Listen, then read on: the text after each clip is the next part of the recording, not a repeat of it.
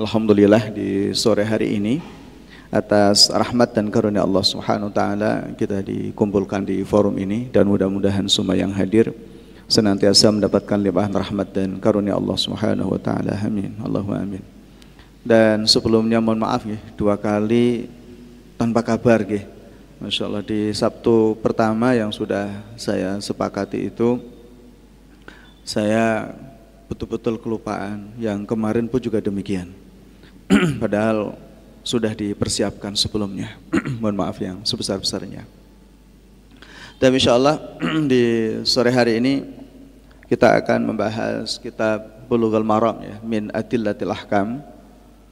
Uh, dan insya Allah sifatnya rutin ya setiap Sabtu sore dan kita berharap kawan-kawan yang ikut ya sangat bagus kalau memiliki kitabnya dan sudah banyak dijual di toko buku ya, bukan di toko kelontong. Nah.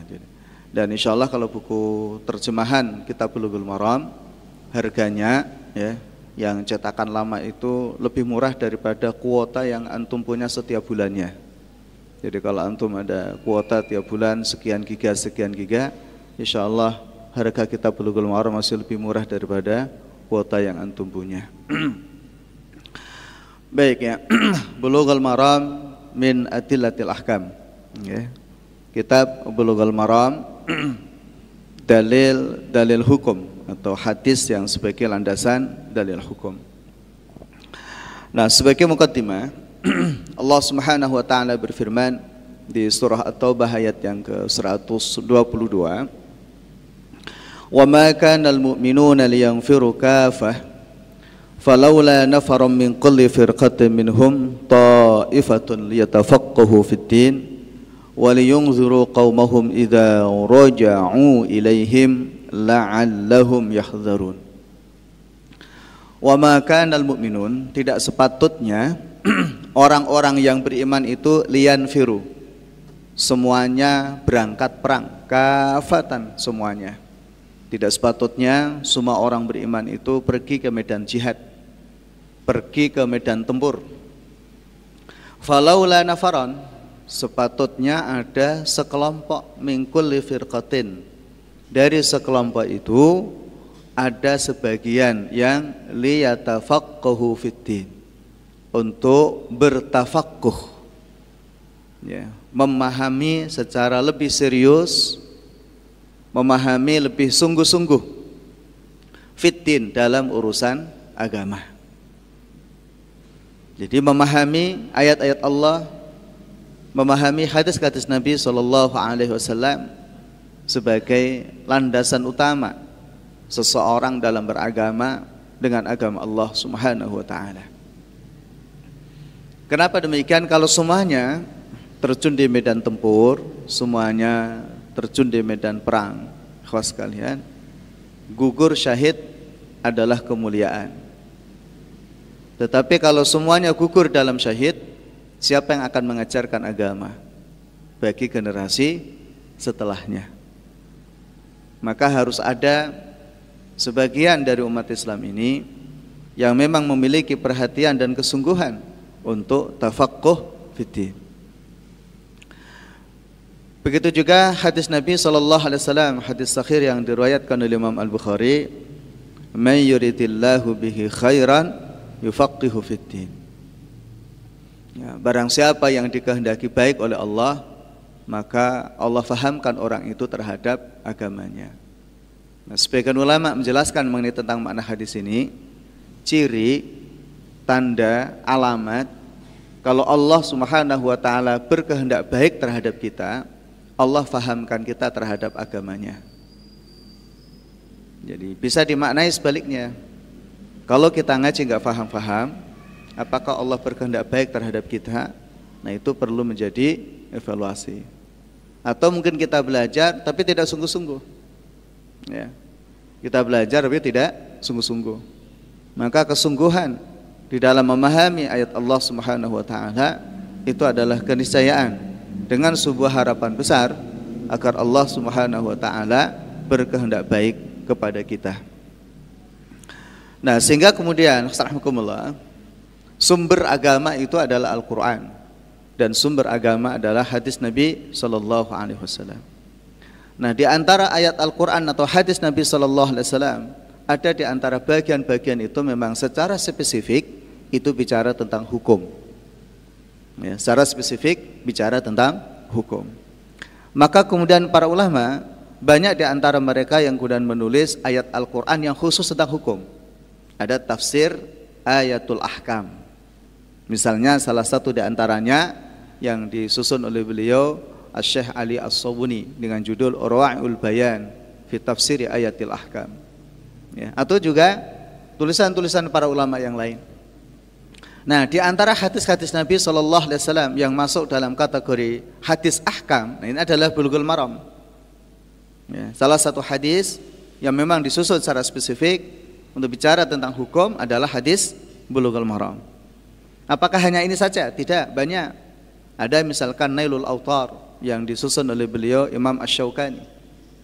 Atau juga ada kitab Umdatul Ahkam yang ditulis oleh uh, Syekh Abdullah Al-Maqdisi, ya. Atau juga yang lainnya. Ya. Yang itu memang menjadi landasan atau sumber hukum yang disusun oleh para ulama agar kemudian seorang muslim mengetahui betul sandaran-sandarannya ketika ia beribadah kepada Allah Subhanahu wa taala. Dan tentu susunan-susunan itu sesuai dengan rukun iman dan rukun Islam. Ya, terutama di kitab Bulughul Maram ini disesuaikan dengan rukun Islam, yaitu mulai bab salat, zakat, puasa, haji, baru kemudian diikuti adalah bab muamalah dan seterusnya. Nah, Kenapa masuk pada pemahaman itu, ikhlas kalian? Di dalam rukun Islam adalah pertama syahadat, tauhid. Dan itu sudah banyak dijelaskan dalam buku-buku akidah atau juga hadis-hadis Nabi Shallallahu Alaihi Wasallam yang membicarakan mengenai tentang masalah akidah. Nah setelah itu adalah sholat. Ya. Nah tentu seseorang tidak akan sah sholatnya kecuali bersuci. Maka biasanya dalam kitab-kitab fikih itu sebelum bicara tentang bab sholat dibicarakan dulu tentang bab toharoh dan begitu seterusnya sampai kemudian bab sholat, zakat, puasa dan haji. Nah ini adalah urusan seorang muslim dengan Allah Subhanahu Wa Taala. Nah setelah itu kemudian dibicarakan bab muamalah yang mencakup ada urusan jual beli, yang mencakup urusan-urusan yang lain. Jadi muamalah ini tidak hanya masalah jual beli, tetapi segala urusan yang manusia interaksi dengan manusia itu diatur. Nah itu ingin membangun hablum minallah dan hablum minannasnya. Ya. Bahkan manusia antar manusia dan juga manusia dengan negaranya. Maka juga dibicarakan dalam kitab-kitab fikih itu bicara tentang al-hudud. Ya, bicara tentang kisas dan lain sebagainya. Nah, agar kemudian seorang muslim secara syariat dalam kehidupannya itu berdiri di atas agama Allah Subhanahu wa taala. Baik, kita fokus ke kitab Bulughul Maram ya. nah, kitab hadis Bulughul Maram ini disusun oleh beliau Al-Imam Al-Hafidh Ibnu Hajar Asqalani. Beliau lahir tahun 778 Hijriah dan wafat pada tahun 1852 Hijriah. Beliau ini adalah seorang ulama hadis dan ahlul ijtihad dalam mazhab Syafi'i. Bahkan Ibnu Hajar Asqalani ini dimasukkan oleh para ulama di abad terakhir atau masuk dalam kategori ulama mutaakhirin adalah Amirul Mukminin fil hadis. Jadi Ibnu Hajar Asqalani dimasukkan oleh sebagian para ulama bahkan hampir menyepakatinya ya masuk sebagai Amirul Mukminin fil hadis atau imamul muhaddisin, imamnya para ahlul hadis. Nah, sehingga beliau mendapatkan gelar al-hafid. Ya. Dan ini gelar yang benar. Kalau ada orang yang hafal Quran 30 juz ya, bukan juz 30 ya. Dan kemudian di belakangnya dikasih gelar al-hafid, sesungguhnya itu tidak tepat. Walaupun itu juga ada dalam tradisi kita. Tapi tidak ada dalam tradisi buku-buku para ulama. Ya, karena gelar al-hafid itu disematkan kepada mereka para ulama alul hadis yang hafalan hadisnya adalah lebih dari 10 ribu hadis dengan seluruh baik-baik dari sisi aspek diroyah ataupun juga dari sisi aspek riwayahnya. Nah, nama lengkap beliau adalah Syihabuddin Abdul Fadl Ahmad bin Ali bin Muhammad bin Muhammad bin Ali bin Mahmud bin Ahmad bin Hajar. Ya. Kalau namanya nggak usah ditulis ya, panjang pokoknya. Cukup kita mengenal dengan Al-Imam Ibnu Hajar Al-Asqalani. Beliau lebih dikenal Al-Asqalan dinisbatkan kepada leluhurnya di negeri Palestina yaitu Asqalan. Jadi sesungguhnya negeri Palestina ini banyak lahir para ulama terkemuka baik dalam bidang tafsir, dalam bidang hadis, bidang fikih ataupun juga yang lainnya. Ada buku yang disusun oleh uh, Jamiah Al-Ghazah ya, Universitas Gaza. Itu tentang A'lamul Huda, tiga jilid. Itu bicara tentang biografi seluruh ulama yang lahir di negeri Palestina. Dan juga ulama-ulama yang berdakwah di negeri Palestina. Ya. Nah, salah satu di antaranya adalah Al-Imam Ibnu Hajar Al-Asqalani. Nah, Beliau belajar dengan para guru terkemuka di zamannya, baik di Makkah, di Madinah, Syam, Damaskus, Palestina, Son'a dan lainnya. Hingga sebagian ulama mengatakan, guru yang dimiliki atau beliau yang pernah belajar kepada para guru lebih dari 700 guru. Nah, semua bidang ilmu pengetahuan, baik dalam bidang hadis, bidang tafsir, sejarah, bahasa, dan lain sebagainya. Nah, kita sudah belajar berapa guru? Ya. Karyanya sangat banyak. Karya-karya yang disusun oleh beliau Al-Imam bin Hajar Asqalani cukup banyak. Nah, salah satu di antara yang paling besar adalah syarah dari kitab Sahih Bukhari yang terkenal dengan kitab Fathul Bari ala Sahihil Bukhari. Ya. Ada sekitar 13 sampai 14 jilid tergantung penerbitnya. Ya. Nah, muridnya Al Imam As-Sakhawi menyebutkan karya gurunya ya, tidak lebih tidak kurang kira-kira 254 judul. Mayoritasnya dalam hadis baik dari sisi riwayat ataupun juga diroyah. Nah, kitab Bulughul Maram ini, khosrahmukumullah, salah satu kitab yang penuh barokah dan manfaatnya sangat luas. Ya. Sekalipun bentuk fisiknya itu tidak besar, ya. kecil, namun luar biasa. Mayoritas para ulama atau bahkan keseluruhan para ulama di zaman setelah beliau menerima hadis itu sebagai apa? Adilatil ahkam sesuai dengan judulnya sebagai dalil-dalil hukum bahkan menjadi sandaran utama kalau orang ingin mencari hukum. Pertama kali yang paling mudah adalah mencari dalam kitab Bulughul Maram. Baik dalam urusan ibadah ataupun juga dalam urusan muamalah. Hampir di semua lembaga pendidikan setelah masa beliau pasti mengajarkan kitab Bulughul Maram. Ya, termasuk kita misalnya khas kalian hingga para guru kami mengatakan seorang tolib, seorang santri, seorang penuntut ilmu, kalau belum membaca kitab Bulughul Maram dan mempelajarinya dari awal sampai tuntas, berarti dia belum mengenal kitab hadis ahkam. Seakan-akan mengatakan demikian. Karena begitu komprehensifnya cakupan-cakupan yang dibahas oleh beliau Al-Imam bin Hajar Asqalani dalam kitab Bulughul Maram. Nah, sehingga kitab Bulughul Maram ini hampir di setiap masa di setiap zaman, di setiap tempat. Masya Allah. Ini keberkahan. Apa yang Allah berikan kepada kita Bulul Maram. Sama persis dengan kitab Riyadus Salihin yang disusun oleh beliau Al-Imam An-Nawawi Asy-Syafi'i rahimahullah. Kitab Riyadus Salihin pun juga demikian. Satu kitab yang membahas tentang aspek tarbawi dan spiritual yang diterima oleh banyak kalangan. Ya. Hampir seluruh ulama menerimanya sebagai sumber hukum ketika ingin menasehati seseorang yang hubungannya tentang kolab hati. Ya. Demikian pula kitab Bulughul Maram. Seandainya ikhwaskan rahmukumullah, antum memiliki syarah dari kitab Riyadhus Salihin atau juga memiliki syarah dari kitab Bulughul Maram, seakan-akan antum sudah memiliki dan mengenali seluruh hukum-hukum dalam syariat. Karena cakupan-cakupan pembahasan yang begitu luas. Sama halnya juga ada satu buku kecil namanya Hadis Arba'in An-Nawawiyah itu, Masya Allah. Itu juga sama, walaupun hanya 40 hadis gitu ya. Tetapi keberkahan dan manfaatnya itu luar biasa. So, hampir mayoritas para ulama itu memberikan syarah dan catatan-catatan mengenai tentang hal itu. Termasuk juga kitab Bulughul Maram ini.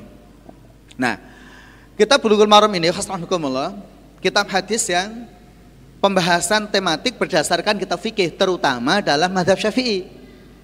Ya karena beliau Ibnu Hajar Asqalani adalah secara fikih beliau berkiblat kepada Imam Asy-Syafi'i Muhammad bin Idris Asy-Syafi'i sehingga memang nanti pun juga landasan-landasan hadis yang beliau tulis dalam kitab Bulughul Maram juga mayoritas hadis yang digunakan oleh para ulama dalam madhab syafi'i dalam berargumentasi dalam berijtihad dan menetapkan hukum yang mereka gunakan Nah, namun demikian bukan berarti kita bulughul maram ini terbatas digunakan oleh para ulama dalam madhab syafi'i. Bahkan dalam madhab hambali, madhab maliki dan juga yang lainnya, nah gitu ya.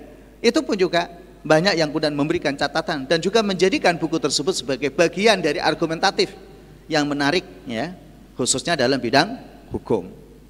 Ya, dimulai dari bab tohara atau bab suci sampai pada kitab Al-Itku memerdekakan budak. Ya. Dalam bab sampai dalam bab itu hal-hal yang sangat detail itu dibahas dalam kitab Bulughul Maram. Nah, dalam kitab Bulughul Maram ini khasrahmukumullah hadisnya kurang lebih 1500-an. Ya, tergantung penomoran ya, karena masing-masing para peneliti, para muhakik, para ulama memberikan penelitian yang berbeda-beda. Nah, tetapi kira-kira kira-kira itu ada sekitar 1500. Nah, sangat indah sekali kalau misalnya kita pun juga bisa menghafalnya. Nah, gitu ya. Bisa menghafalnya. Nah, 1500 hadis yang beliau tulis khasrahumullah dalam kitab Bulughul Maram itu beliau ambilkan dari kitab induk. Dan ketika beliau menulis kitab Bulughul Maram itu tanpa referensi kitab induknya, karena semuanya sudah ada pada hafalan beliau. Mulai dari kitab Sahih Bukhari, Sahih Muslim, Sunan Abi Dawud, Sunan At-Tirmidzi, Sunan Ibnu Majah, Sunan An-Nasai, Musnad Imam Ahmad dan lainnya. Ini di antara kitab induk yang dijadikan referensi utama oleh beliau Al-Imam bin Hajar Asqalani. Namun bukan berarti beliau hanya membatasi pada mereka-mereka ini, ya. Juga pada yang lainnya. Dan nanti kita sebutkan di belakang. Ya. Nah kemudian dalam kitab Bulughul Maram itu beliau Ibnu Hajar Asqalani menjelaskan hadis menggunakan istilah. Ya. Ada istilah nanti ketika kita membaca dalam kitab Bulughul Maram. Misalnya rawahu asab'ah. Hadis ini diriwayatkan oleh Imam tujuh.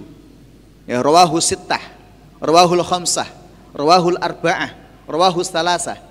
Hadis ini diriwayatkan oleh lima imam enam imam, empat imam, tiga imam atau muttafaqun alaih. Nah, siapakah yang dimaksudkan oleh tujuh imam? Ya, nampak nggak di situ ya? Nampak ya? ya. Ada Imam Ahmad, Musnad Imam Ahmad maksudnya ya. Eh, Al-Bukhari, Muslim, Abu Dawud, At-Tirmidzi, An-Nasai dan Ibnu Majah. Nah, yang dimaksudkan Imam enam adalah Al-Bukhari, Muslim, Abu Dawud, At-Tirmidzi, An-Nasai dan Ibnu Majah lagi. Imam lima Ahmad, Abu Dawud, Tirmidzi, Nasai dan Ibnu Majah. Imam empat yang dimaksudkan adalah Abu Dawud, At-Tirmidzi, An-Nasai, Ibnu Majah. Imam tiga yang dimaksudkan adalah Abu Dawud, At-Tirmidzi, An-Nasai dan ada istilah muttafaqun alaih. Yang dimaksudkan muttafaqun alaih adalah hadis yang memang telah disepakati kesahihannya oleh beliau Imam Al-Bukhari dan juga Imam Muslim.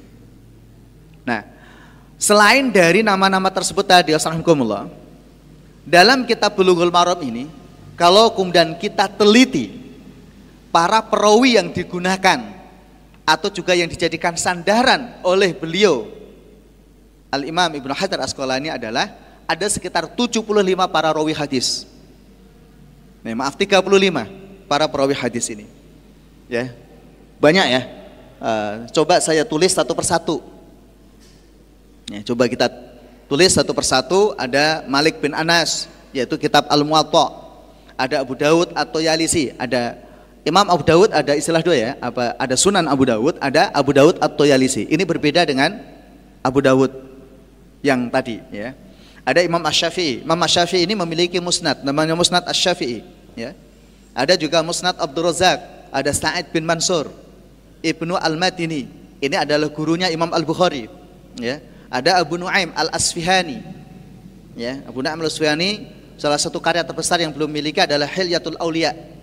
Ya, yang kira-kira sekitar 21 jilid ya, cukup besar. Kemudian ada Ibnu Rohaweh, ini salah satu ulama hadis yang juga riwayatnya diambil oleh beliau Al-Imam Ibnu Hajar Asqalani. Ada Ibnu Abi Syaibah, ada uh, Musnad Imam Ad-Darimi, ada Imam Az-Zuhli Abu Zur'ah. Abu Zur'ah ini juga salah satu guru dari Imam Al-Bukhari. Kemudian Abu Hatim Al-Baihaqi. Imam Al-Baihaqi adalah murid dari Imam Asy-Syafi'i dan juga konon juga murid dari Imam Ahmad bin Hambal. Ya, dia berguru pada dua orang. Tapi ada yang mengatakan Imam Al-Baihaqi ini adalah salah satu murid dari Imam Al-Bukhari dan salah satu pembela madhab syafi'i terkuat di zamannya. Jadi salah satu pembela madhab syafi'i, salah satu di antaranya adalah Imam Al-Baihaqi. Belum memiliki banyak susunan buku hadis ya. Salah satu di antaranya adalah kitab Syu'abul Iman. Kemudian Ibnu Abi Dunya, ada Ibnu Abi Khaisamah, ada Al-Bazzar, ya Musnad Imam Al-Bazzar. Ada Ibnu Jarud, ada Abu Ya'la. Ada Ibnu Khuzaimah, Sahih Ibnu Khuzaimah. Ada Ibnu Abdul Bar, ya. Ada juga Abu Awanah. Kemudian Al Haris bin Abi Usamah. Kemudian ada At-Tahawi, ada Al-Uqaili, Ibnu Sakan, Ibnu Hibban, Sahih Ibnu Hibban. Al-Ishbili, At-Tabrani, Ibnu Al-Qattan, Ibnu Adi, Ad-Daruqutni, Ibnu Mandah, Al-Hakim dan Ismaili. Ini yang coba kita kumpulkan di antara para perawi hadis yang digunakan referensi oleh beliau Al-Imam Ibnu Hajar Asqalani selain ya uh, Sahih Bukhari, Sahih Muslim, ya. Terus kemudian empat kitab Sunan, Abu Dawud, Tirmidzi, Nasai dan Ibnu Majah dan Musnad Imam Ahmad. Ini yang terkenal dengan uh, kitab induk ya. Namun beliau Alimah bin Hajar Asqalani tidak hanya membatasi pada mereka-mereka saja. Hampir seluruh para perawi hadis itu dijadikan sadar oleh beliau sebagai bentuk pertimbangan riwayat. Nah, sebagai bentuk pertimbangan riwayat. Bahwa kadangkala ada satu riwayat hadis rahmatullah tidak hanya diriwayatkan oleh hanya beberapa ulama perawi hadis, tapi banyak. Nah, sehingga memang beliau memiliki pertimbangan sendiri termasuk di dalamnya dalam menetapkan hadis ini sahih, hasan atau lain sebagainya. Ya. Baik itu uh, sekilas global ya tentang kitab Bulughul Maram yang disusun oleh beliau Al-Imam Al-Hafidh Ibnu Hajar Al-Asqalani. Baik, Kemudian mohon maaf sedikit saya cerita tentang diri saya, hubungan saya dengan kitab Bulughul Maram. Ya. Itu ada foto, fotonya Syekh Nami Zubair dan juga salah satu kawannya dan juga muridnya.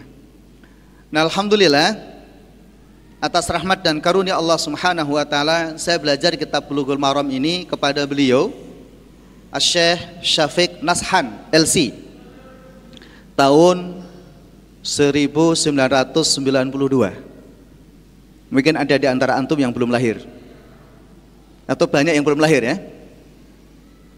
Di madrasah diniyah Wusto setingkat SMA ya di salah satu pesantren di Kauman Kudus Jawa Tengah nah siapa beliau Syafiq Nashan ini alumni Jami'ah Mulkuro, Makkah Al-Mukarramah. Juga murid seorang ulama agung dari negeri Nusantara yang tinggal di Makkah. Jadi banyak ulama-ulama di Indonesia ini yang menjadi ulama-ulama hebat di Makkah Al-Mukarramah. Salah satu di antaranya adalah Syekh Yasin bin Isa Al-Faddani dari negeri Padang. Dan juga ada Syekh Abdurrahman Al-Minangkabawi. Dan juga ada Syekh Yusuf Al-Makassari. Dan juga ada Syekh Muhammad Nawawi bin Umar Al-Jawi Al-Bantani. Nah, itu ulama salah satu di antara ulama-ulama ya di Jawa ya yang dari Indonesia ini yang menjadi ulama hebat di Makkah Al-Mukarramah. Nah, sehingga kalau misalnya antum sempat umroh dan mutawif antum mengerti di Makkah atau khususnya di distrik Aziziyah bagian selatan itu hampir mayoritas saya mengatakan hampir mayoritas penduduknya itu adalah keturunan Indonesia. Hampir mayoritas keturunan Indonesia. Alhamdulillah tahun 2007 saya sempat berkunjung ke daerah itu dipimpin oleh beliau uh, Syekh Hasan Bukhari ya, salah satu dosen di Umul Qura dan kandidat doktor akidah pada saat itu. Yeah. Nah, beliau Syekh Syafiq ini juga sempat bermulazamah cukup lama, yeah, dengan salah satu seorang ulama terkemuka Sayyid Muhammad Alawi Al-Maliki Al-Hassani yang kemarin kalau misalkan antum dapat informasi beliau Syekh Maimun Zubair ya kan? Sempat berkunjung ke tempatnya. Tapi beliaunya sudah wafat. Sekarang pesantren itu diasuh oleh keponakan dan beberapa putranya. Nah hampir mayoritas ulama-ulama di Indonesia ini berguru kepada beliau. Ya ketika berada di Makkah. Nah gitu ya Nah, Syekh Syafiq ini adalah pendiri dan sekaligus pengasuh Pondok Pesantren An-Nur Al-Islami ya di Kudus, Jawa Tengah.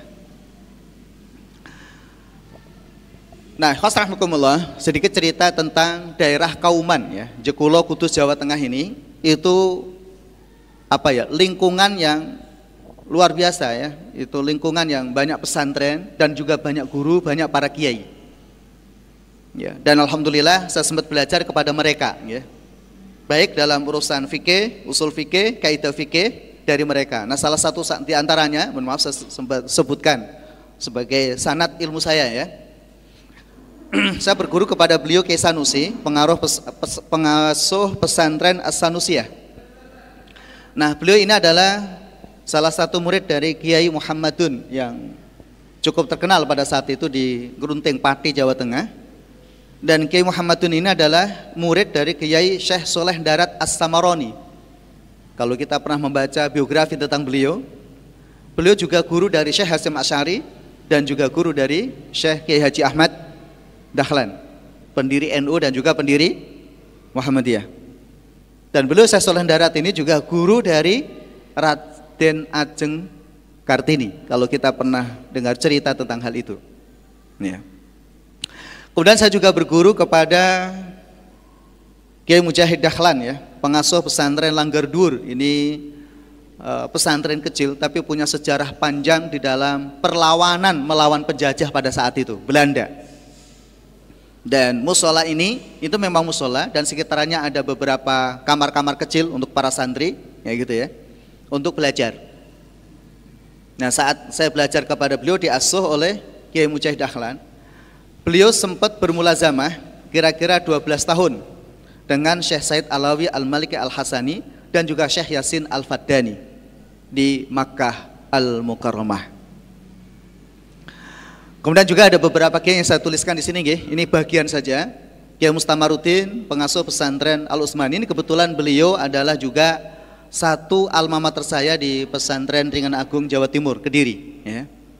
ya terus kemudian ada Kiai Mustahid Iksan ini adalah murid dari Kiai Haji Sya'rani Al-Qudsi.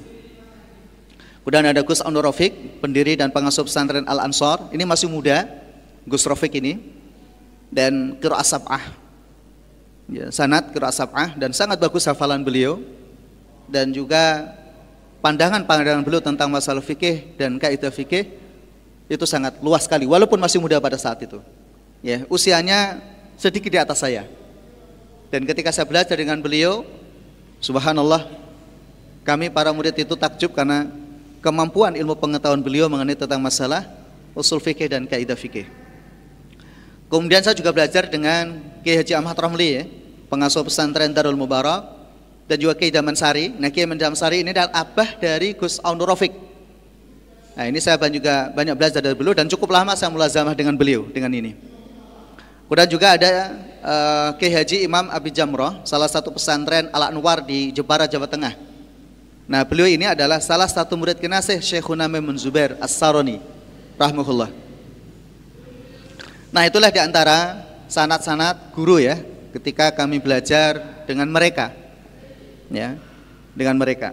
Nah, ada beberapa kitab yang saya pelajari itu bersanat kepada Syekh Maimun Zubair. Nah, salah satu di antaranya adalah uh, kitab Usul Fikih Jamul Jawami dan kemudian kita fatwa-fatwa fikih dalam madhab syafi'i yaitu Bugyah al-Mustarsyidin nah itu sanat saya kepada beliau ini Kiai Abi Jamroh karena beliau adalah muridnya uh, Kiai Haji Syekh Maimun Zubair rahimahullah. Baik. Nah perkenalanku dengan syarah kitab Bulughul Maram nah khas seperti tadi yang saya sampaikan Kitab Bulughul Maram ini mendapatkan sambutan yang sangat luar biasa di kalangan para ulama. Ya, hingga mereka memberikan penjelasan atau syarah atau khasyah catatan-catatan. Apa yang saya tulis di sini hanyalah sebagian kecil dari syarah kitab Bulughul Maram. Dan alhamdulillah saya sempat belajar dengan kitab-kitab tersebut, ya. Nah, salah satu di antaranya adalah kitab Ibanatul Ahkam Syarah Bulughul Maram yang ditulis oleh beliau Syekh Hasan Sulaiman An-Nuri dan Alawi Abbas Al-Maliki.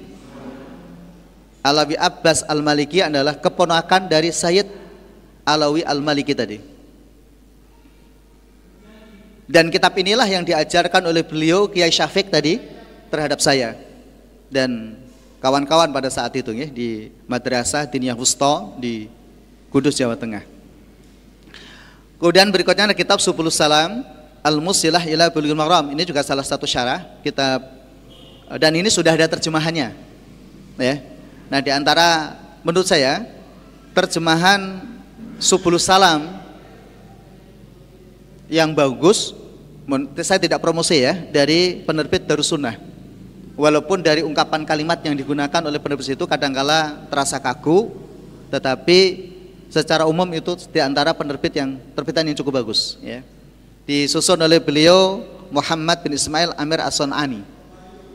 Dan kitab 10 salam ini sesungguhnya adalah ringkasan dari kitab Al-Badrut Tamam Syarah Bulughul Maram yang disusun oleh beliau Al-Qadhi Al-Alamah Muhammad Husain Al-Maghribi. Dan itu yang beliau katakan sendiri di mukaddimahnya. Kemudian beliau kemudian berikutnya adalah ada Ittihaf Al-Qiram, Ta'liq Bulughul Maram yang disusun oleh Syekh Sofi Rahman Al-Mubarak Furi.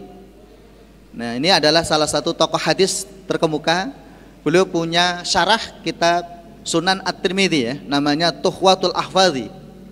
Syarah dari Jami' Sunan At-Tirmidzi dan beliau juga yang menulis kitab Sirah Nabi yang mendapatkan rewat juara pertama dari Rabithah Alam Islami. Judul kitabnya adalah Rahiqil Makhtum dan itu sudah diterjemahkan dalam bahasa Indonesia dengan judul Sirah Nabi dan sangat masyur ya. Kemudian ada Al-Badrul Tamam yang tadi sudah saya sebutkan ya. Kemudian I'lamul Anam Syarah Bulughul Maram disusun oleh Syekh Nuruddin Attab. Ini salah satu syarah kitab Bulughul Maram yang bagi saya untuk di zaman sekarang ini cukup bagus. Ya, karena metodologinya sangat kuat di dalamnya. Metodologi fikih dan ijtihad istimbat sangat kuat sekali termasuk juga perbandingan-perbandingan madhab yang sangat banyak sehingga memiliki banyak pengalaman bagi orang yang berkenan untuk membacanya. Kemudian juga ada kitab Minhatul Alam fi Syarhi Bulughil Maram yang disusun oleh beliau Syekh Abdullah bin Saleh Al Fauzan. Salah satu tokoh ulama di Saudi Arabia dan beliau masih hidup. Ya. Dan beliau masih ini salah satu syarah Bulughil Maram yang cukup bagus, ya. Nah, kemudian berikutnya adalah ada kitab Tauhdihul Ahkam min Bulughil Maram yang disusun oleh Syekh Abdullah bin Abdurrahman Al-Bassam salah satu murid dari Syekh Abdullah bin Bas rahimahullah. Ada sekitar tujuh jilid ya. Kalau Minhatul Alam ini ada sekitar sepuluh jilid ya. Kemudian juga ada kitab Nailul Maram Syarah Bulughul Maram yang disusun oleh Syekh Muhammad bin Yasin bin Abdullah Al-Musili salah satu tokoh ulama ahli fikih madhab syafi'i di negeri Irak salah satu distrik atau provinsi dari provinsi Musul nah, nah itu di antara syarah Bulughul Maram nah. dan yang lain masih banyak ya. yang lain masih banyak tapi yang sudah diterjemahkan kalau sekiranya antum berkenan untuk membeli dan harganya itu lebih murah daripada HP yang antum punya ya. Syarah dari Taudhihul Akam itu kira-kira ya kira-kira itu baik bagi pemula atau orang yang ingin belajar fikih itu cukup bagus. Ini yang sering kali saya rekomendasikan. Sepuluh salam mungkin bagus, tetapi orang yang membaca sepuluh salam ini dianjurkan untuk memiliki pemahaman lebih baik dalam urusan hadis atau juga istimbat atau istidrat yang dilakukan oleh para ulama. Tapi taudil hakam ini sangat sistematis. Dan sudah ada terjemahannya. Kira-kira tidak lebih dari 800 ribu kalau belum naik. Kalau antum punya HP harganya 2 juta, 3 juta, itu kan? Ya kan? Atau mungkin paling murah 1 juta lah. Ini harganya segitu itu. Ya. Jadi nggak tahu antum lebih lebih senang untuk memiliki buku atau memiliki HP gitu ya. HP itu menggelisahkan. Apalagi kalau tidak ada kuotanya, nggak ada gunanya. Ya, nggak ada gunanya. Tetapi buku itu masya Allah, ya, masya Allah itu investasi ilmu pengetahuan cahaya bagi seseorang. Ya. ya. Kalau sekarang antum berkenan untuk membeli ini sangat bagus. Di mana belinya di toko buku, ya, tidak di toko sayur, ya. Kecuali kalau toko sayur juga buka jual buku juga. Nah itu kalau ingin belajar dari kitab Bulughul Maram, nah itu cukup bagus ya, karena sistematis itu. Pembahasannya sangat sistematis. Memahami hadis ahkam. Nah sedikit, khasrahmukumullah, kita sampaikan tentang bagaimanakah cara kita memahami hadis-hadis Nabi Wasallam yang berhubungan dengan hukum. Yang ingin saya sampaikan kepada antum di pertemuan perdana ini dalam kajian kita Bulughul Maram adalah metodologi dalam memahami hadis ahkam. Nah, dalam memahami hadis ahkam, maksudnya hadis yang menjadi sandaran hukum perlu menggunakan sandaran ilmu. Artinya apa ya? Assalamualaikum Dalam memahami hadis-hadis hukum itu, seseorang yang memahaminya sangat-sangat dianjurkan untuk memiliki perangkat-perangkat ilmu pengetahuan yang dibutuhkan di dalamnya. Misalnya ilmu yang terkait dengan bahasa Arab. Ya, karena hadis Nabi Shallallahu alaihi wasallam ini berbahasa Arab. Sangat berbahaya ketika seseorang itu membaca hadis atau bahkan ayat Al-Qur'an hanya dari terjemahannya saja dan kemudian disimpulkan sendiri tanpa ada perangkat ilmu yang digunakan di dalamnya. Nah, salah satu di antara adalah ada ilmu nahwu, ilmu sharaf, balaghah, dan mantik. Ini salah satunya saja. Ya. Ada juga tambahan yang disampaikan oleh para ulama adalah uh, ilmu fikih lughah. Bagaimana kita memahami filosofi kata. Nah, apa pentingnya seseorang belajar ilmu balaghah? Nah ilmu balaghah itu ada tiga pembahasan. Ada badi, ada ma'ani dan bayan.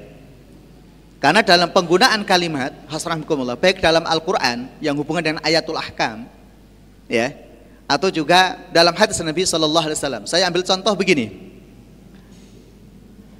Dan ini juga ada hubungannya dengan ilmu bahasa. Apa hukumnya seorang lelaki yang sudah berwudu menyentuh perempuan yang bukan mahramnya tanpa penghalang batal ataukah tidak wudhunya ya kan di dalam Al-Quran Al-Karim ini berkaitan tentang cara membaca au lamastumun nisa dibaca panjang ataukah dibaca pendek au lamastumun nisa kalau mereka yang membaca panjang tentu akan memiliki pemahaman itu tidak membatalkan wudhu.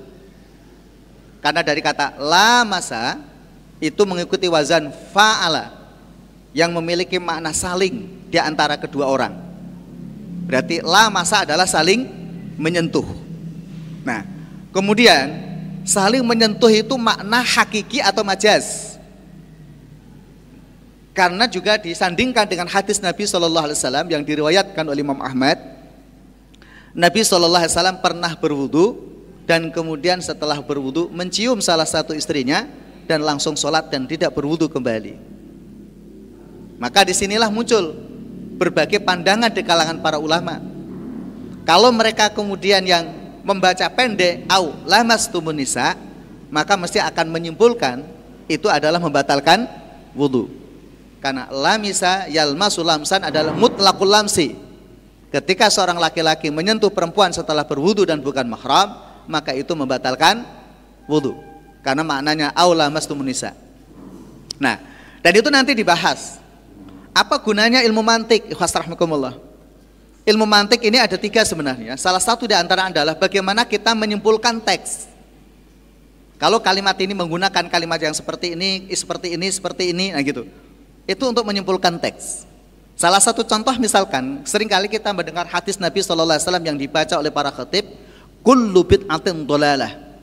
Setiap bid'ah itu adalah sesat. Nah, kalau dalam ilmu mantek yang dibahas adalah kata kullunya. Jadi kullu itu kullu yang memiliki makna am tanpa pengecualian, syamil, ataukah kemudian kullu am yang memiliki istisnaiyat, pengecualian.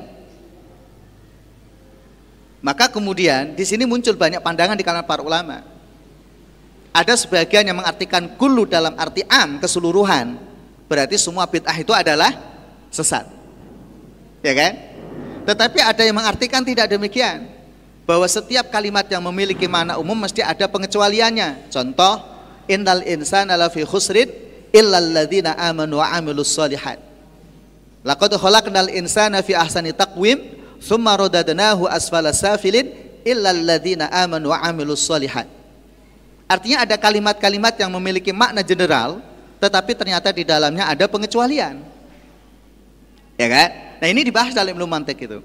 Nah, sehingga Imam Nawawi dalam syarah Sahih Muslim ketika belum menjelaskan makna hadis kullu bid'atun dolalah beliau mengatakan ghalibuhu dolalah. Mayoritas bid'ah itu adalah sesat. Berarti di situ ada peluang bid'ah yang tidak sesat. Dikuatkan juga dengan perkataan Umar bin Al-Khattab radhiyallahu an dalam salat tarawih ya. Beliau mengatakan nikmatul bid'atu hadhihi atau redaksinya adalah ni'amul bid'atu hadhihi.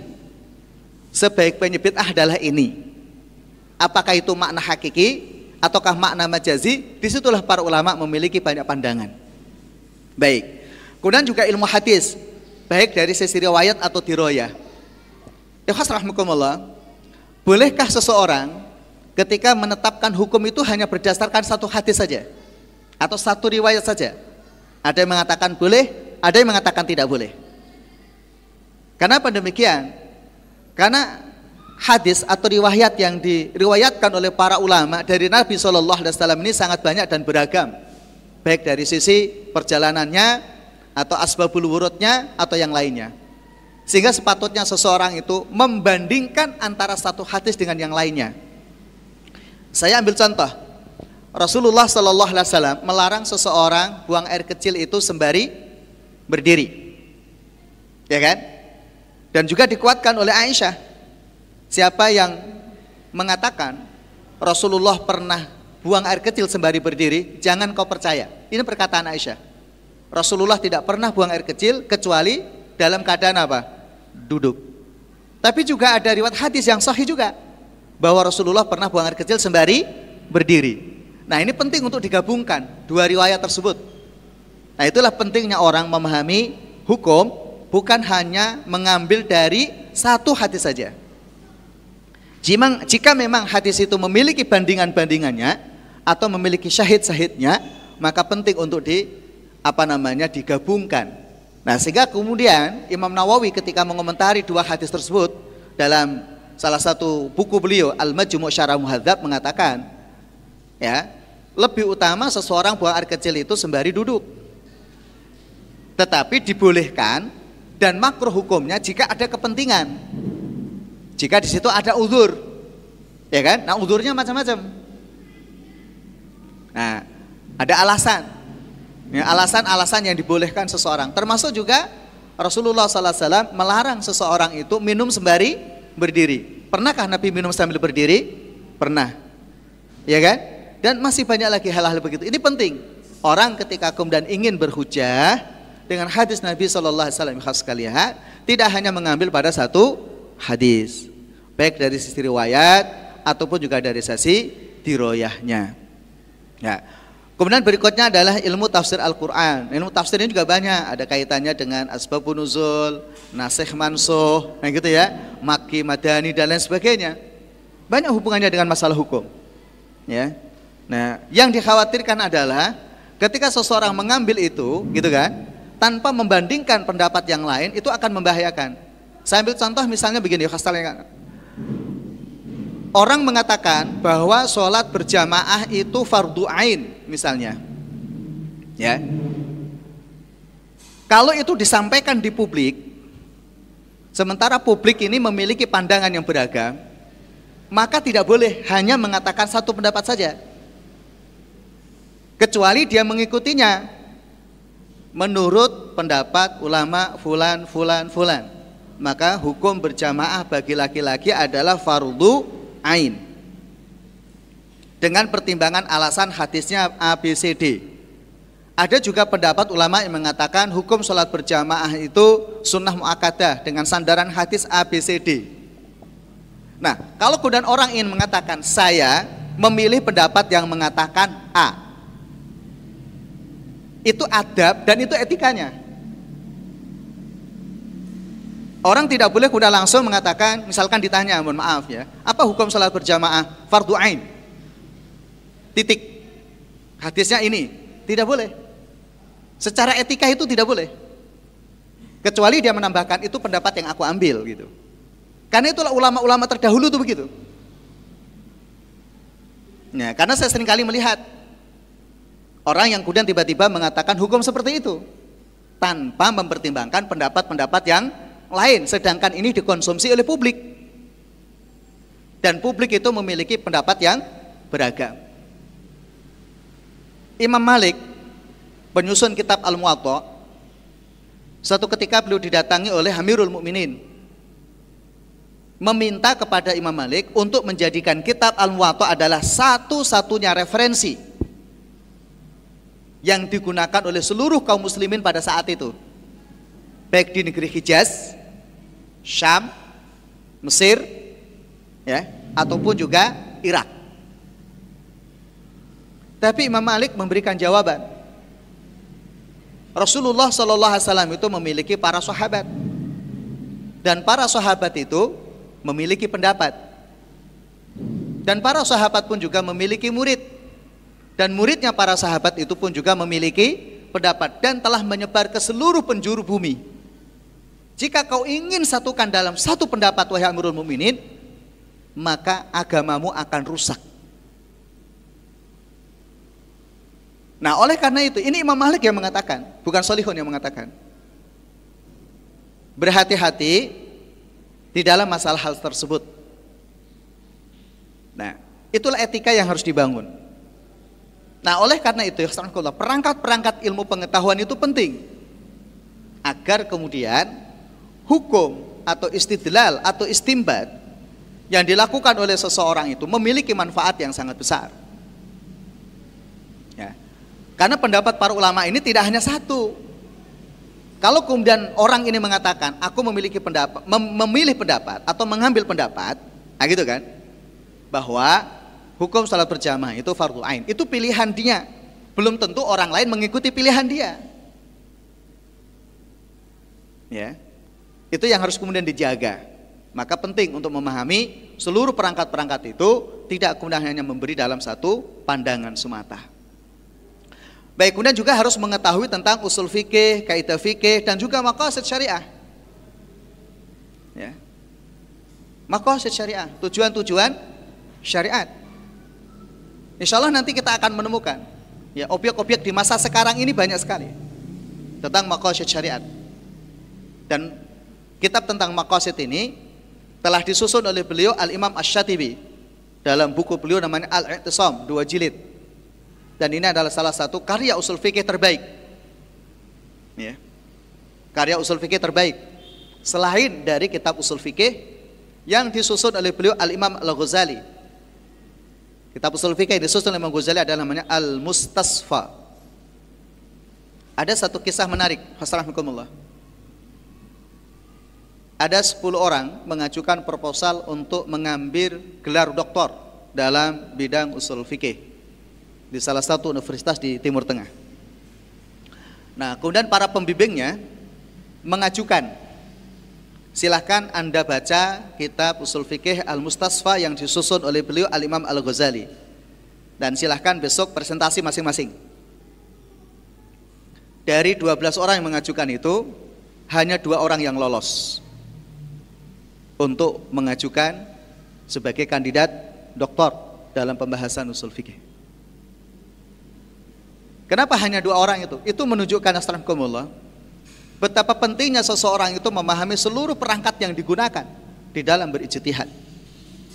Tidak hanya sekadar memahami hadis sebagai riwayat dan tiroya, tetapi juga ada perangkat-perangkat ilmu lainnya yang harus digunakan. Baik, kemudian berikutnya adalah ilmu yang berkaitan dengan pendapat madhab dan perbandingan madhab. Di masa sekarang ini, khosrahmukumullah, pendapat-pendapat ini Masya Allah berkeliaran.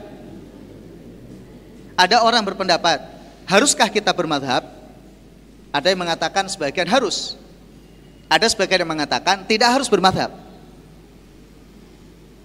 Tapi juga ada tulisan menarik yang disusun oleh Syekh Said Ramadan Al-Buti Judulnya adalah Allah Madhabiyah. Orang yang tidak bermadhab itu adalah salah satu pengikut atau pelaku al-bid'ah al-munkarah. Bid'ah yang harus diingkari. Karena para ulama generasi salaf itu bermadhab. Contoh begini, madhab itu sederhana saja. Ketika ada empat pendapat, nggak mungkin empat pendapat itu antum ambil, ya atau tidak? Mesti akan mengambil apa? Salah satu. Nah, ketika antum mengambil salah satu dari pendapat itu, berarti Anda telah bermadhab. Jadi tidak bisa orang kuda melepaskan diri dari madhab, kecuali alul ijtihad. Nah, kita ini pinter enggak bodoh ya. Nah, sering kali yang terjadi adalah hasrahmukumullah, mohon maaf, sering kali hanya mengambil, misalkan membaca hadis Nabi, diambil terjemahannya saja, dan kemudian langsung disimpulkan. Nah, itu yang sering kali merusak tatanan, pola, kaidah, metodologi ijtihad yang sudah dibangun oleh para ulama selama ini. Ya. Kemudian juga perangkat-perangkat yang dibutuhkan di dalamnya, ya. Ya. Kenapa penting untuk memiliki perbandingan mazhab, pengetahuan tentang perbandingan mazhab gitu? Karena kita hidup di masa sekarang ini dan pendapat-pendapat itu sudah ada di zaman dahulu. Sejak zaman para sahabat, para tabi'in, tabi'ut tabi'in, gini kan? Generasi salaf, generasi kholaf, generasi mutakotimin, generasi mutaakhirin, bahkan sampai generasi yang sekarang masuk dalam generasi al-mu'asir, generasi di masa sekarang ini. Itu juga memiliki banyak ragam pendapat. Yang tentu semuanya itu harus menjadi pertimbangan di dalam pengambilan hukum. Ya. Belum lagi nanti ada hubungannya dengan masalah apa? Makosid syariah. Ada hubungannya dengan tujuan-tujuan syariat. Baik, sedikit gambaran ya supaya kemudian kita berhati-hati. Redaksi ayat Al-Qur'an atau hadis Nabi Shallallahu alaihi wasallam ya. Dalam dimensi usul fikih itu disebut namanya kalam. Kalam itu ucapan. Ya, seperti ya ayyuhalladzina amanu kutiba alaikumusiyam kama kutiba alal ladzina min qablikum la'alakum tattaqun. Nah, ini disebut namanya kalam. Nah, kalam itu terbagi menjadi dua. Ada disebut namanya kalam insya'i, ada namanya kalam khobari. Apa yang dimaksudkan kalam insya'i? Kalimat yang menunjukkan pada makna yang pasti. Disebut qot'i. Ya. Contoh tadi ayat yang kita baca. Di situ ada kata ya ayyuhalladzina amanu kutiba alaikumusiyam. Apa makna kutiba? Itu kembali kepada ilmu bahasa. Kenapa tidak menggunakan kata furidho? Atau menggunakan kata wujiba? Atau menggunakan kata hutima? Yang sama-sama memiliki makna diwajibkan, difardukan, atau ditetapkan. Nah, itu nanti dibahas dalam ilmu balaghah. Kenapa menggunakan makna kutiba gitu? Tetapi kesimpulan maknanya adalah itu memang pasti bahwa memang maknanya itu tidak ada makna yang lain. Bahwa umat Islam diwajibkan berpuasa. Karena ada orang yang memahami kan di situ menggunakan bahasa kutiba ditulis. Karena makna hakikinya adalah di ditulis. Sehingga kemudian ada orang yang berpendapat karena membaca ayat itu secara zahir. Oh berarti puasa Ramadan itu tidak wajib. Kalau wajib tentu menggunakan bahasa furido. Ya, termasuk juga ada seorang perempuan yang mengatakan mana dalil kalau jilbab itu wajib dalam Al-Quran. Ketika ditunjukkan ayat yang menggunakan wajib di situ terjemahannya menggunakan hendaklah. Nah gitu ya. Eh, ini juga penting.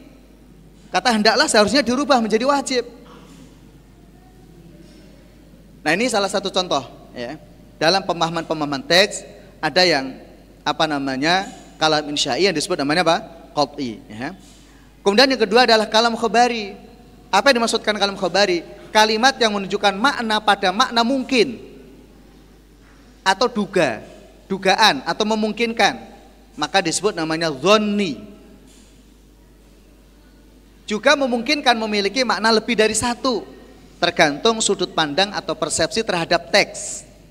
Contoh, ya, seorang wanita atau seorang istri yang suaminya meninggal, ya, seorang istri yang suaminya meninggal, berapa masa idahnya?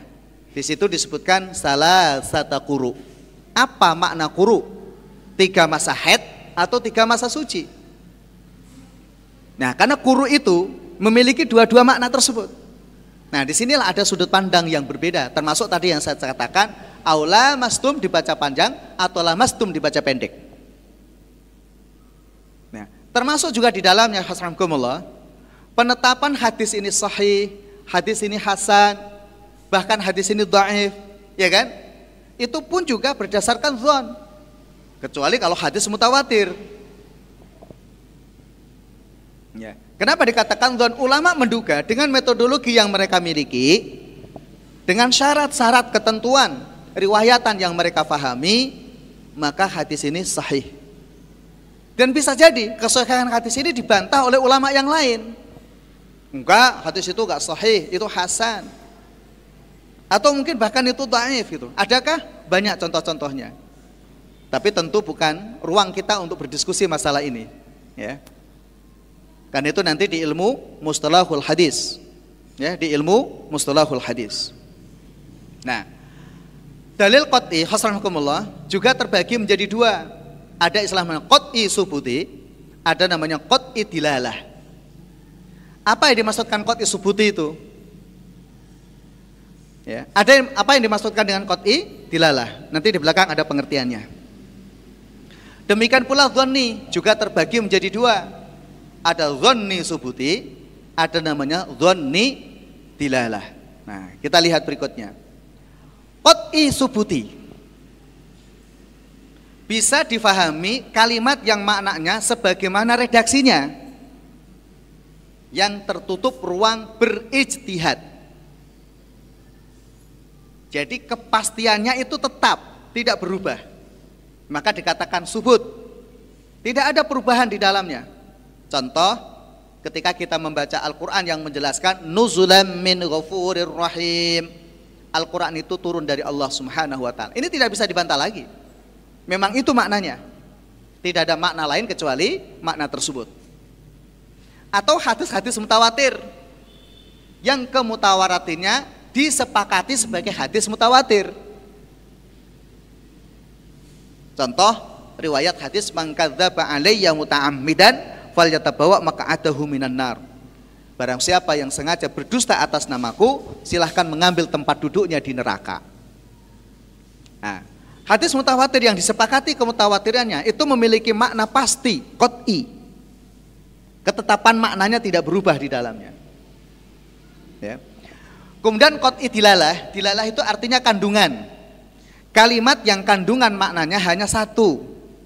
Misalnya firman Allah Subhanahu wa taala, "Qul huwallahu ahad."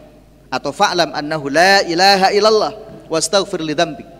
Atau juga ayat tadi yang sudah kita sampaikan, "Ya ayyuhalladzina amanu kutiba alaikumusiyam kama kutiba alal ladzina min qablikum la'allakum tattaqun." Nah, atau juga ahallallahu al-bai'a wa harramar riba gitu.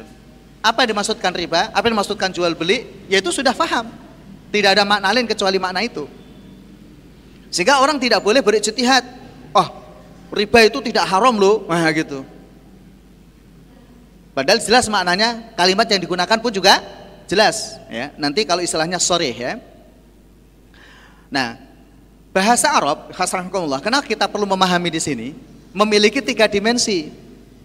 Ada maknanya itu hakiki, ada makna istilah atau syar'i, atau juga makna istilah atau makna urfi. Nah, saya ambil contoh, mohon maaf ya. Mungkin ada di antara kita yang pernah mendengarkan fatwa atau jawaban bahwa tuker kado itu haram karena riba. Ada yang pernah mendengarkan fatwa itu? Ya kan? Apa alasannya? Karena di, disamakan dengan definisi jual beli. Betul. Definisi jual beli itu adalah tabadul. Barter. Ya kan? Tetapi harus kita pahami bahwa ada definisi, ada bahasa itu memiliki makna tersendiri. Contoh sholat. Maka kalau kita membaca kitab-kitab fikih itu, selalu dijelaskan apa definisi lugawi, apa definisi istilah atau istilah syar'i. Sholat dalam definisi lugawi itu adalah berdoa. Ya. Dan itu sudah masyur. Nah, tetapi dalam istilah syariat atau istilah yang digunakan para ulama fikih dalam hukum, sholat itu menggunakan definisi syariat. Apa itu? Ucapan atau perbuatan yang diawali dengan takbiratul ikhram, gitu ya, dan diakhiri dengan salam. Dan sesuai ketentuan-ketentuan yang berlaku di dalamnya. Nah itu sholat. Berarti kalau orang berdoa bukan Sholat dalam definisi apa? Syariat istilah. Nah, sama.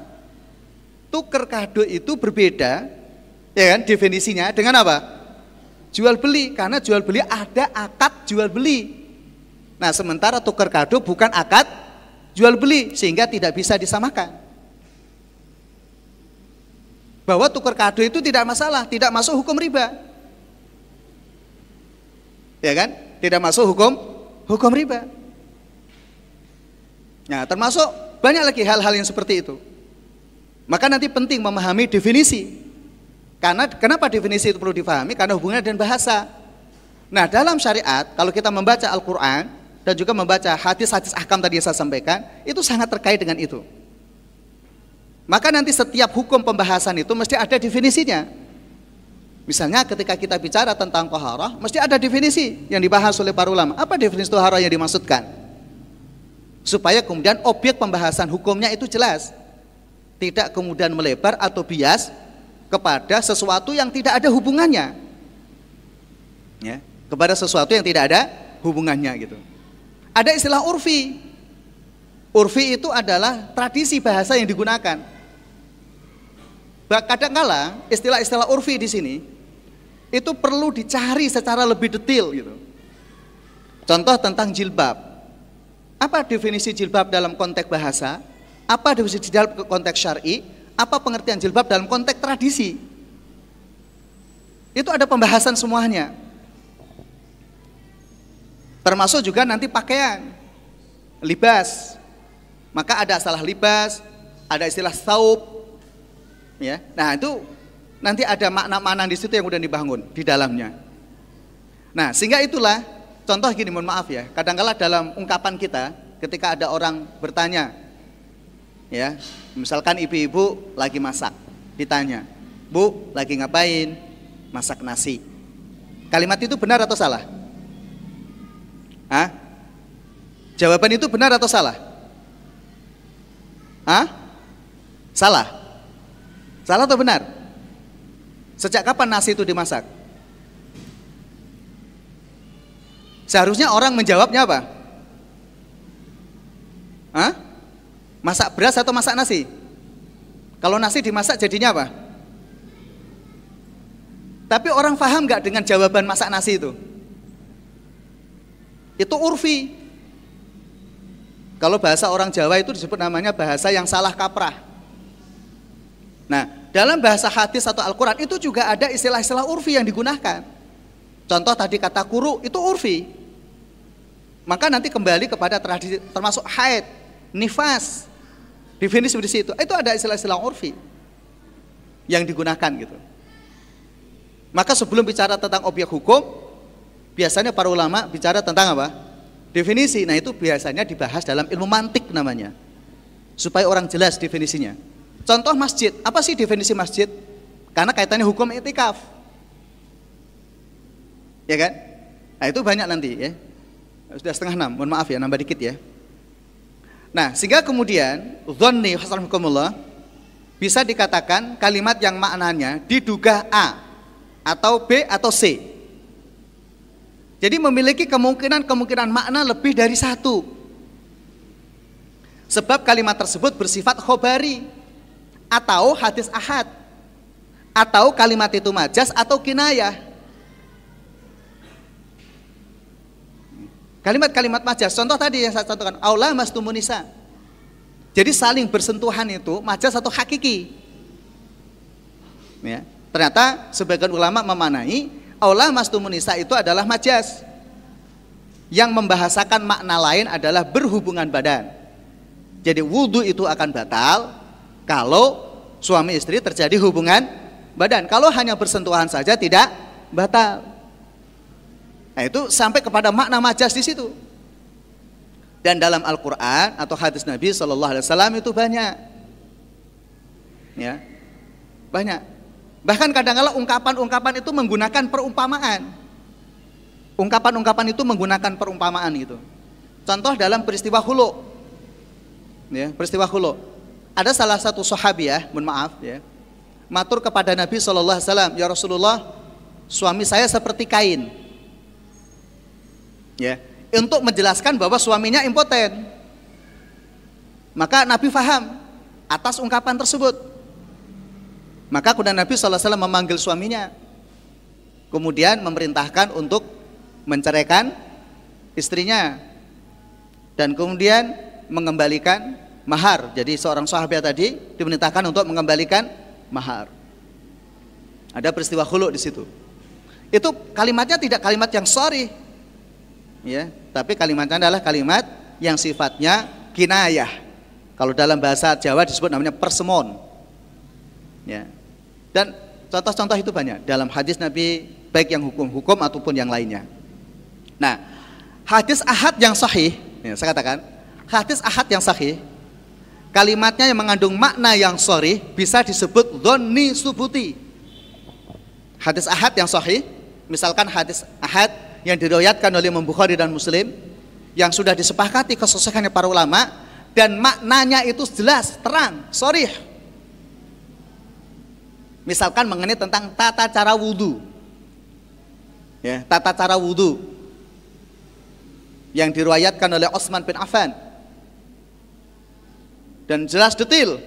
Nah, itu hadis ahad yang sahih yang maknanya sorry, jelas. Maka tidak ada makna lain kecuali mana itu Ya itu maknanya. Walaupun itu dhonni, tetapi kuat ketetapan maknanya di dalamnya dan sulit untuk berubah kepada makna yang lain. Nah, sedangkan hadis ahad, Assalamualaikum yang kadang masih diperselisihkan statusnya, apakah ini hadis sahih, menurut ulama yang lain hasan, nah gitu ya, dan lain sebagainya, ya kan? Yang kalimatnya mengandung makna berbagai kemungkinan, bisa disebut namanya dhonni dilalah, Kalimat yang mem maknanya membutuhkan takwil, penjelasan-penjelasan tambahan, tafsir-tafsir tambahan yang erat kaitannya dengan mantuk baik nas maupun zahir atau mafhum baik mufaqah atau mukhalafah. Saya kepengen menjelaskan ini sedikit tapi sudah setengah enam. Mungkin nanti di lain waktu ya insya Allah di pertemuan yang akan datang saya sebutkan.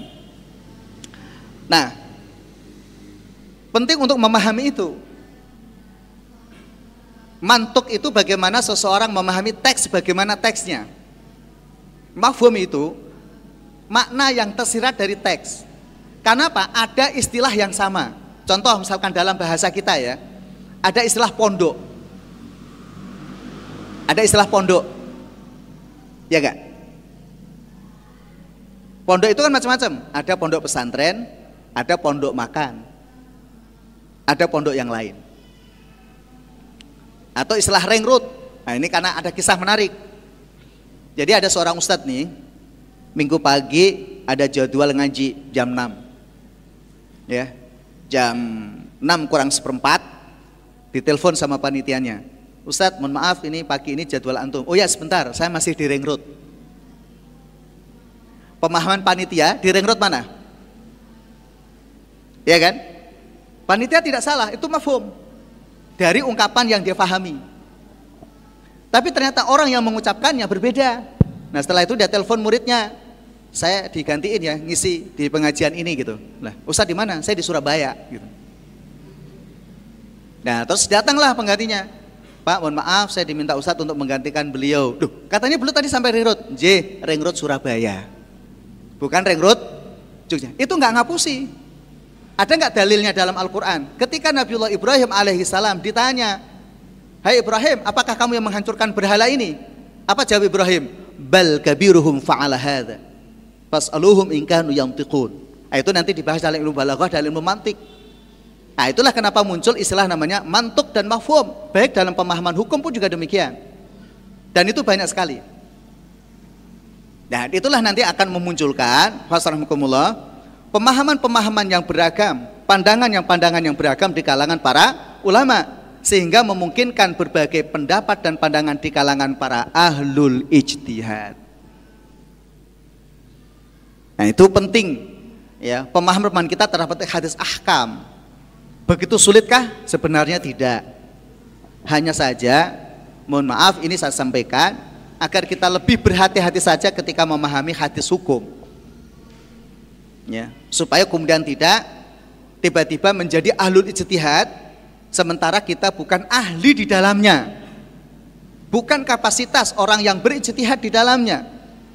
Hanya sekadar membaca satu hadis Nabi Shallallahu alaihi wasallam kemudian orang itu menjadi ahlul ijtihad. Berhati-hatilah. Karena para ulama pun juga ada tingkatan-tingkatannya. Insya Allah di pertemuan yang akan datang. Ya, ada dua poin yang belum saya sampaikan di sore hari ini. Pertama adalah tentang syarat menjadi mufti ya karena hubungannya dengan hadis ahkam supaya kita mengerti saja. Kemudian juga ada marotibul ulama, derajat-derajat para alul ijtihad. Ada enam derajat, ada enam tingkatan. Nah, seperti apa dan bagaimana?